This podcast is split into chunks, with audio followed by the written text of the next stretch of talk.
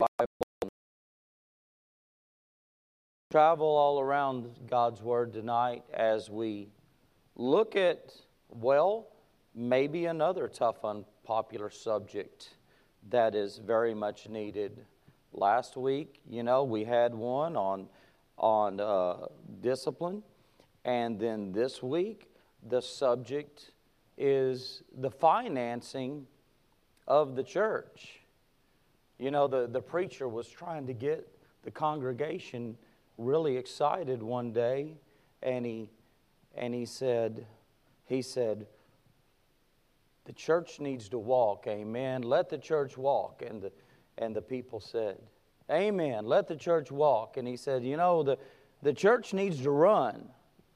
And they said, Amen. Let the church run. And he said, The church needs to fly and everybody's getting excited. They say, Praise God, let the church fly. And then he said, The church needs to give. And they said, Let the church crawl. And that seems to, you know, I don't, I don't know. I don't know whose attitude that is. But we've come to the portion in our study on the financing of the church and it's a it's a very needed topic. It's, it can be an unpopular one for some for for one reason or another. You know people get a little funny on the subject of money. It, it just happens. But giving is a biblical topic that you find all throughout god's word that we could go on such a, a, long series on the subject of giving. We're just going to have one night of it, though, that we talk of it in relation to the church. But if the entire Word of God is going to be taught, this subject is going to come up. You find it all throughout God's Word. In the four Gospels combined, on the average, you know, look, looking at the average amount of times that this subject comes up, one out of every 10 verses will have something to do with money and possessions. If we look over the entire New Testament, there's going to be a little over 500 references that are made to prayer. Even less than that on the subject of faith.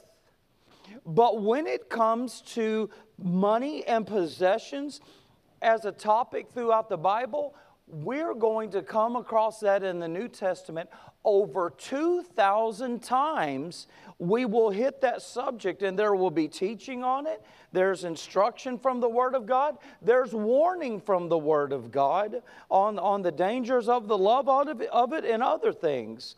Almost half of the parables of Christ, almost half of them, deal with property and stewardship. So, we have a, a lot to learn on this subject of giving, a lot we can share from God's Word, but one lesson, one time, we're going to make four points tonight, and that is we don't own it, our obligation with it, with what we have, the operation of it, what it's used for, and then the open hand from it. So let's get right into it and understand that we don't own it. Some of this is similar to our, our uh, stewardship studies that go on in January every year, and I've had the blessing of teaching every one of those series. And and so I taught teenagers, and so teenagers would come in the door in January and uh, on a Sunday morning, and I would say, Nice shirt. Is that yours? And they'll say, Yes. And I'd say, No, it's not. Another teenager would come in with his sunglasses on his head, real cool, and I'd say, Nice sunglasses. Are those yours? And they would say, Yes. I'd say, No, they're not. Next one come in, and I'd say, Nice shoes. Are those yours? And they'd say yes. And by the time by that time the class is getting involved and everybody says no they're not.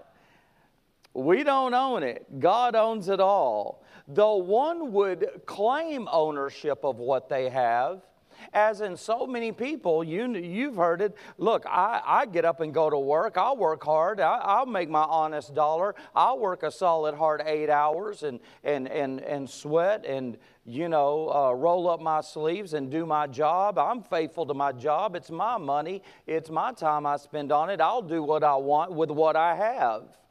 You know, just because so many people say that doesn't mean they're right. And we find by the Word of God that they're not right. We might consider here in Colossians 1:16, where I asked you to start, that God is the creator of all the verse says, For by him were all things created that are in heaven and that are in earth, visible and invisible, whether they be thrones or dominions or principalities or powers. All things were created by him and for him. God owns it all. He created it all. He is the owner of all. And the 24th Psalm and the first verse is the best verse for this. It sums it all up. The earth is the Lord's and the fullness thereof, the world and they that dwell therein. Just a clear definition for and an explanation for how everything belongs to God. Haggai chapter 2 and verse 8, the Lord says, The silver is mine and the gold is mine, saith the Lord of hosts. But God is not only the creator of all and the owner of all, God is the giver of all. Deuteronomy 8:18 says, and this is for the one who says, I get up every morning, I go to work, and I do this, and I make my money. But thou shalt remember the Lord thy God, for it is he that giveth thee power to get wealth. We're all familiar with Matthew 6:33, but seek ye first the kingdom of God and his righteousness, and all these things shall be added unto you. We don't own it. Whatever is in our possession, we've been made overseers of but we're not owners of it. We've been given all that we have, and all that we have is to be used in cooperation with God's will. Uh, we're instructed by God that what we possess is an entrustment from Him and put into our lives. So, so we don't do what we want to do with what we have. And I'm not just talking about the first portion, the first measure that God requires back. I'm talking about all that we have. No one may ever say anything to you in your life about what you do with the other 90%, but God does, and we understand by His Word that we're responsible to Him with everything that we have there was some kind of little I'm not online much, but I heard about this little thing somebody put out. You know, somebody puts out this little saying and it just goes viral. Do people still say viral? Anyway, something about, it was around income tax return. And it was something about be responsible with your income tax return. Don't go on vacation if you need dental work. Don't, don't go on a cruise if you need to pay the rent. And, and, and, so there's a responsibility that we all have with everything that we have to God. You may not hear from anybody else about the rest of it, but God has something to say about it all. We're not to use what we have foolishly, we're not to be wasteful or unwise with what God has entrusted to us. He's the owner of it, and He has made us the manager of it. We are overseers, and the way we manage what has been put into our possession by God is to be to His honor and to His glory. But more specific concerning the management of what we have is our obligation with it. Genesis 2:15. You can turn there if you want, uh, but it's something familiar to, to us all. God put Adam in the Garden of Eden to dress it and to keep it and to freely eat of what was produced, except for the tree of the knowledge of good and evil. That was a reserved portion for God. They weren't to do anything with that. They were, they, they were not to eat of that tree, even though they, had, they could freely eat of everything. That was something that was reserved for God. It was not to be of use to self. And so I don't know if you've ever thought about the pattern in that.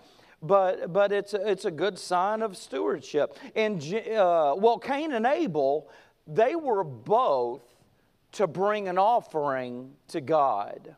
And then in Genesis 14 19, God blessed Abraham, we find there, and Abraham blessed God in return.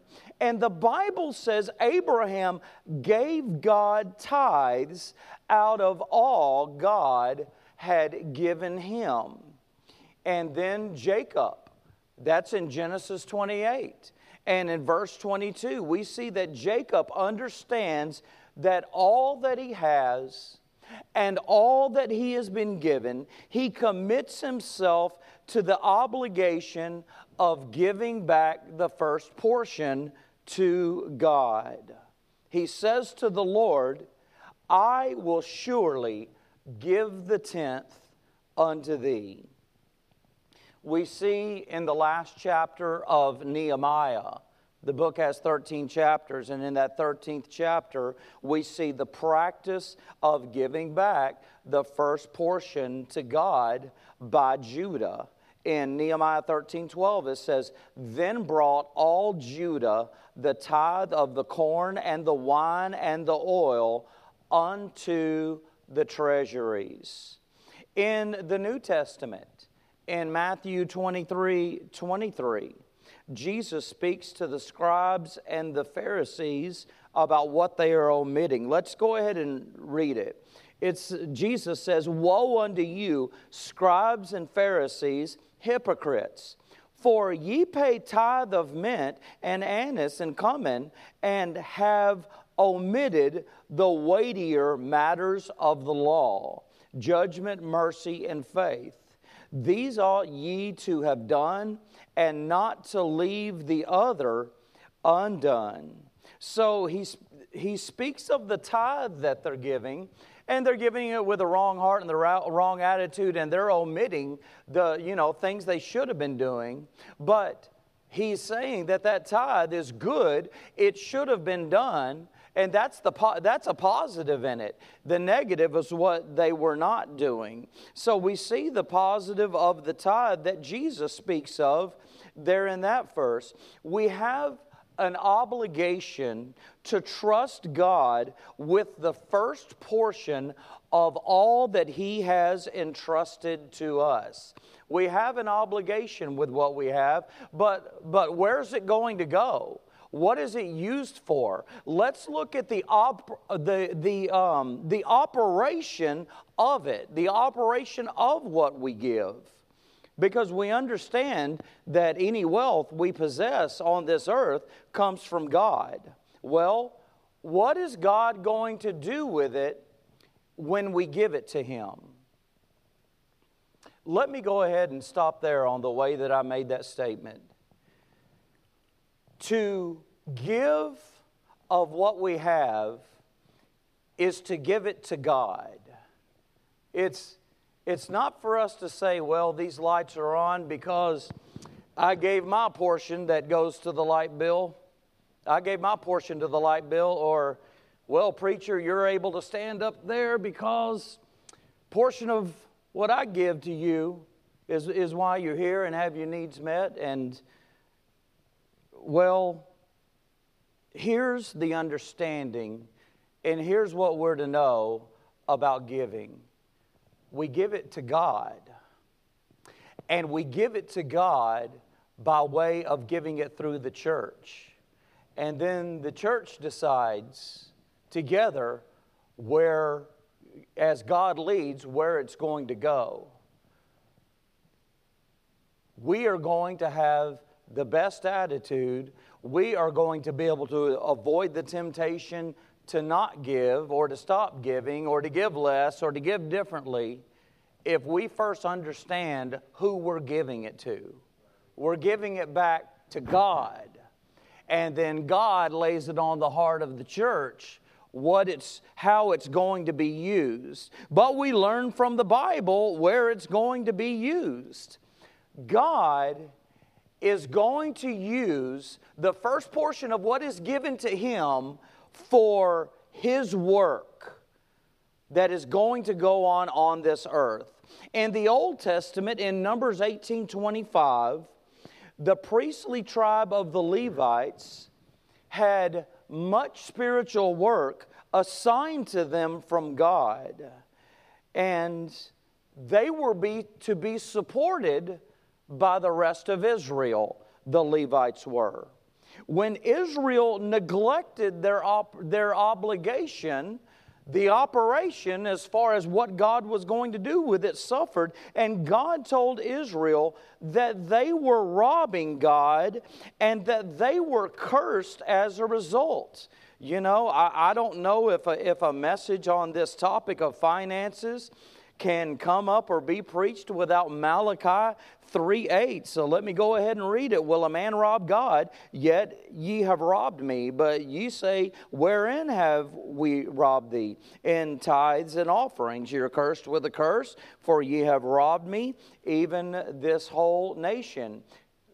Let's not, let's not leave out the, this sweet part here. Bring ye all the tithes into the storehouse, that there may be meat in mine house and prove me now herewith, saith the Lord of hosts, if I will not open you the windows of heaven and pour you out a blessing, that there shall not be room enough to receive it. Wow. Who believes in that promise? Who believe that we're going to get to that in our last point tonight.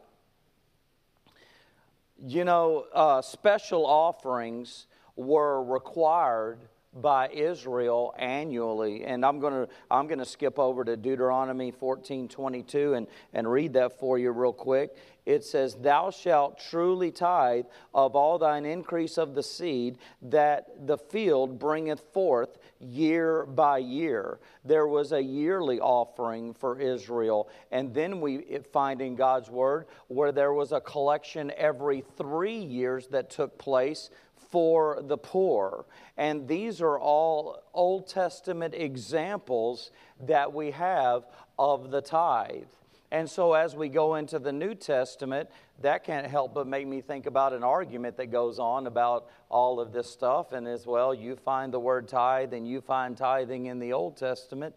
And, uh, you know, what do you have to say to me about what goes on in the New Testament that continues that? One preacher says, Do we really want to be outgiven by those under the law now that we are under grace? And that was just a statement I never forgot that the preacher said. Uh, but New Testament examples we have in 1 Corinthians chapter 9, verses 13 and 14. It says, Do ye not know that they which minister about holy things live of the things of the temple? And they which wait at, at the altar are partakers with the altar. Even so hath the Lord ordained that they which preach the gospel should live of the gospel. Israel tithed to the Lord, and the Lord used it for his work through the Levites that all Israel gave to this tribe, this priestly tribe, and we see that the same pattern is carried out over in the New Testament. You know, there were once the priests in the Old Testament, but there's no longer the scriptural priest but there is the preacher of the gospel of our Lord Jesus Christ. There is the pastor today as things continue. You know, nothing deserves financial support more in this world than the work of God.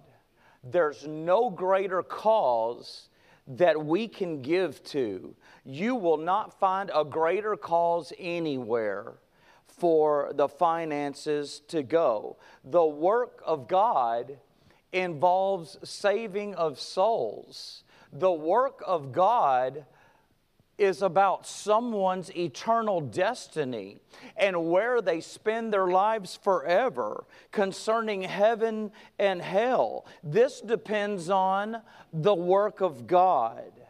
And the work of God takes Jesus. First and foremost, it takes Jesus. And the reality is, it takes money too. And I'll admit, as a babe in Christ, I heard that from someone, and I wasn't very well learned yet, and I, and I didn't like that statement. Somebody said, Hey, the work of God, it takes Jesus and it takes money. And I was sitting there, you know, baby Christian learning, still a baby, we're all growing, but, but it, after I was just saved, and I was going, eh, I don't know about that statement. You know what I have found out? That that statement is true. It might have been the it might have been my pettiness and the person who said it. I don't know, but I got over it real quick after studying the Bible and thinking about the work of God because I started learning of missionaries. God calling men to the other side of the earth to share the gospel, to learn the culture of a people group, to learn the language of a people group and to up and leave his home here and all he has ever known to go to a strange place that scared them to death in their flesh, but they were bold in the spirit to go because God called them to do that. I'm thinking, wow, when God called me to preach, He called me 16 miles down the highway, and then He brought me back within three miles of the house. And I ventured out seven miles away now. And there are those that God calls to go all over this earth. How are their needs going to be met? How are they going to have some living conditions as they travel throughout this new place and share the gospel of Jesus Christ? It, it takes someone to send those missionaries and we send them with financial support. It's the same for supporting the, the preacher or building the buildings uh, for the church that need to be built. You know, when, you know, it just clicked with me when I got saved and, and came before the church to be baptized and became a member of the church. It wasn't long, but there wasn't any preaching like this. This subject wasn't preached on at all. But yet I sat there and I'm going, I just joined this church and and I'm breathing in this air conditioning and I'm sitting in this air conditioning and I like it. I I I showed my desire to be part of this church and, and I don't want the air conditioning taken away. I like to have a little light so I can see my Bible. And you think about everything that that takes money uh, you know, the AC, the lighting, the insurance, the office supplies. I mean, I mean, people are going to, to just go crazy without, without this uh, paper that we can copy stuff off of and, and everything that we use in the church. How about fuel for the van? It's time for me to go fuel the van up. And and uh, man, that thing's probably going to take about $140 these days. I mean, what do you think about that? Should we stop picking up the kids and save that $140? Or should we pick up those? It, it costs to go do it, and we're glad to do it. It's, it's no complaint. It's just, it's just to, to, to touch the surface of look, it does take Jesus and it takes money for ministry. How about the care of those who have serious need, that their needs aren't going to be met in any other way and they, they're unable to meet their needs? I mean, this, it takes finances to further the gospel. You know, selfishness in the area of finances would really hinder the work of God. It would, it would hold back. It, it could cause the, the doors to close and, and greatly hinder it. God has designed things so that we have an obligation that we would provide for the operation of the work of God on this earth. And hey, that's good for us. That's good for us. God doesn't need it. He owns the cattle on a thousand hills. He doesn't need what we have, but it's good for us. It's good for us that it is our priority that what God has given us, He has instructed us to give the first portion back to Him that He puts into His work, which, and that expresses our trust in Him when we do that. It protects us from the love of money, which is the root of all evil. Some people really want to trust in money for security. I mean, the dollar signs and security and stability in life, that comes from money. That's where some people are. And the Lord is saying, no, no, no, your security comes from me. I promise to meet your needs with your life in my will. He is our security. He would have us trust in Him as our security and not what we get. We might even be put in times of testing. You know, something could change in the financial situation, and there's quite a time of testing that would say, Do you really trust me in all things? Trust in the Lord for security. If one's trust is in money, we can't be expecting the Lord to provide our needs. That's outside of His will. Our effectiveness as a church, it depends on prayer, it depends on spiritual growth, and it depends on God's people giving what is required as we obey the Lord from out of all that He has given us. Nothing cuts off the evil root of this love of money temptation like the faithful, lifelong giving to the Lord with the first portion of the finances. So, what gets done with it?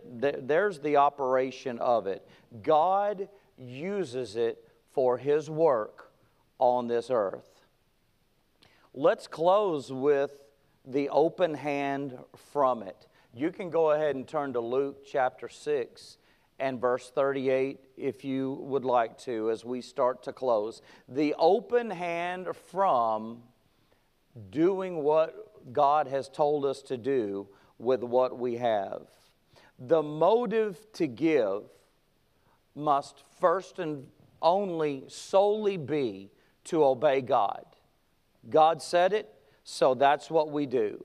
That is the motive. That's the reason why we give. But in saying that, let me also say what God's Word teaches us. Obedience to the command to give has a boomerang effect. I remember that point I made years ago with some teenagers.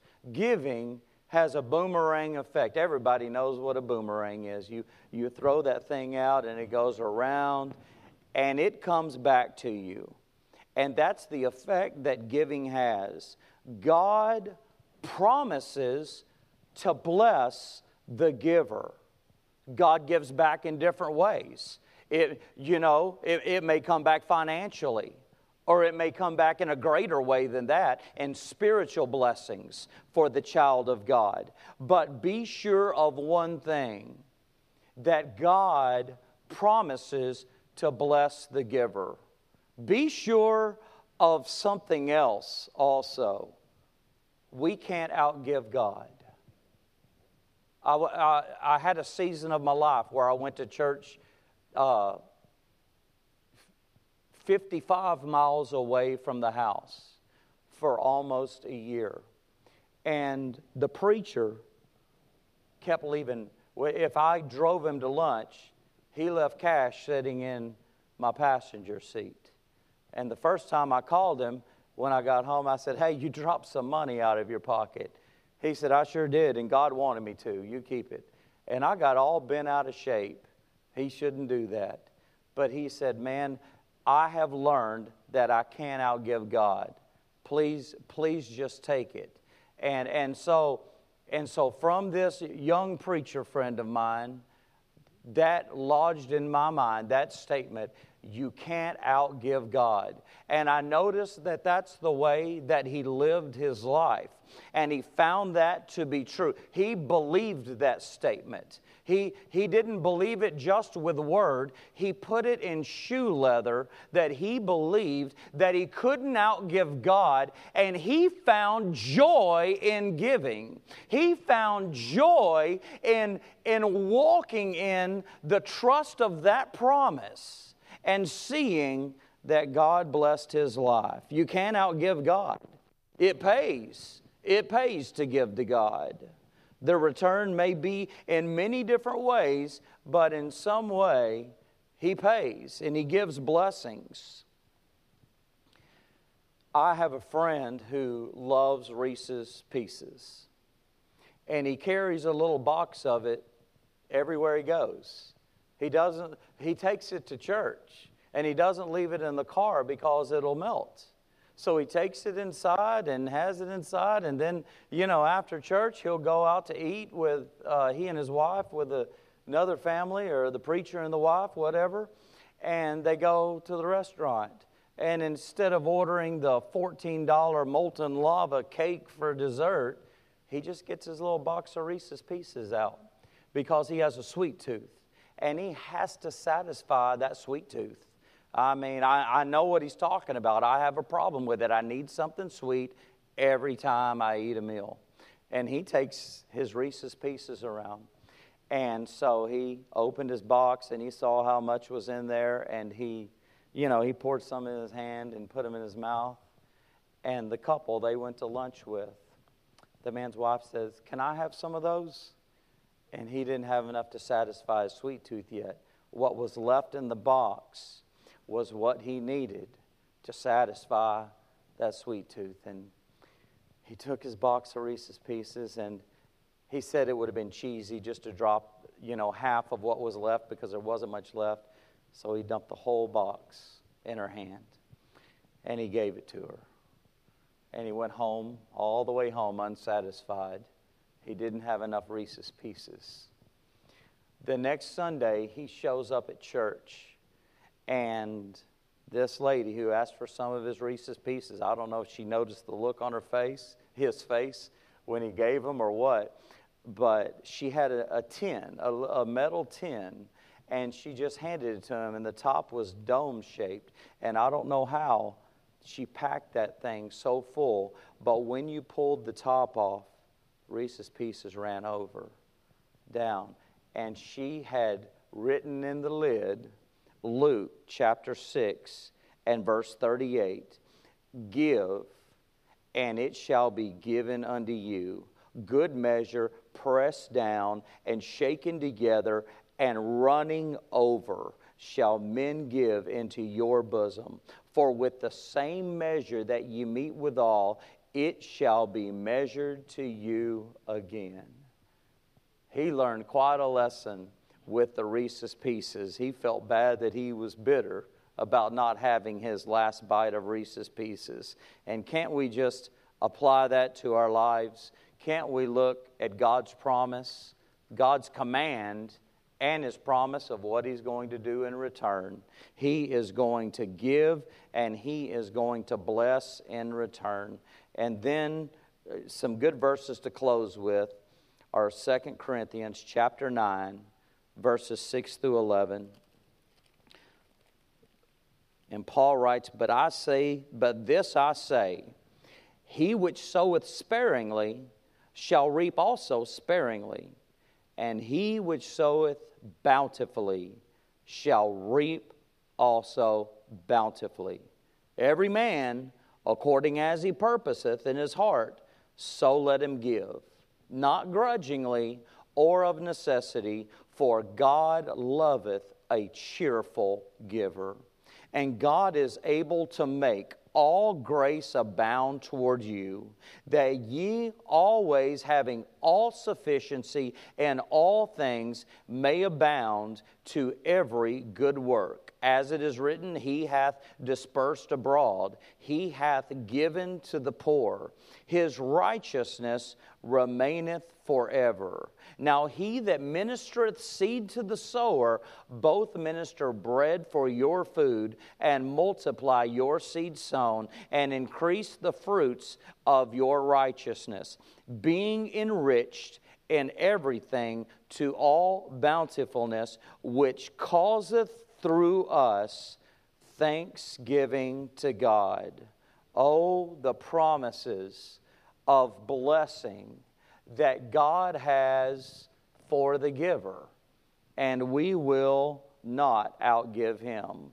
Let us be faithful with our finances, which completely belongs to the Lord, that we are to give to him. You know, uh, I went to a I went to a Bible conference this past summer, and um, the song leader he, he wanted to make sure the offering was taken up before they sang Jesus paid it all. you know, but, uh, but I just have a thought as we close, and I just have a thought with the disconnect that is definitely going to take place tonight from this message with the one who does not know Jesus Christ as their Lord and Savior. So you're not expected to submit to that. You're not expected to submit to giving, but you do need to submit to Jesus Christ.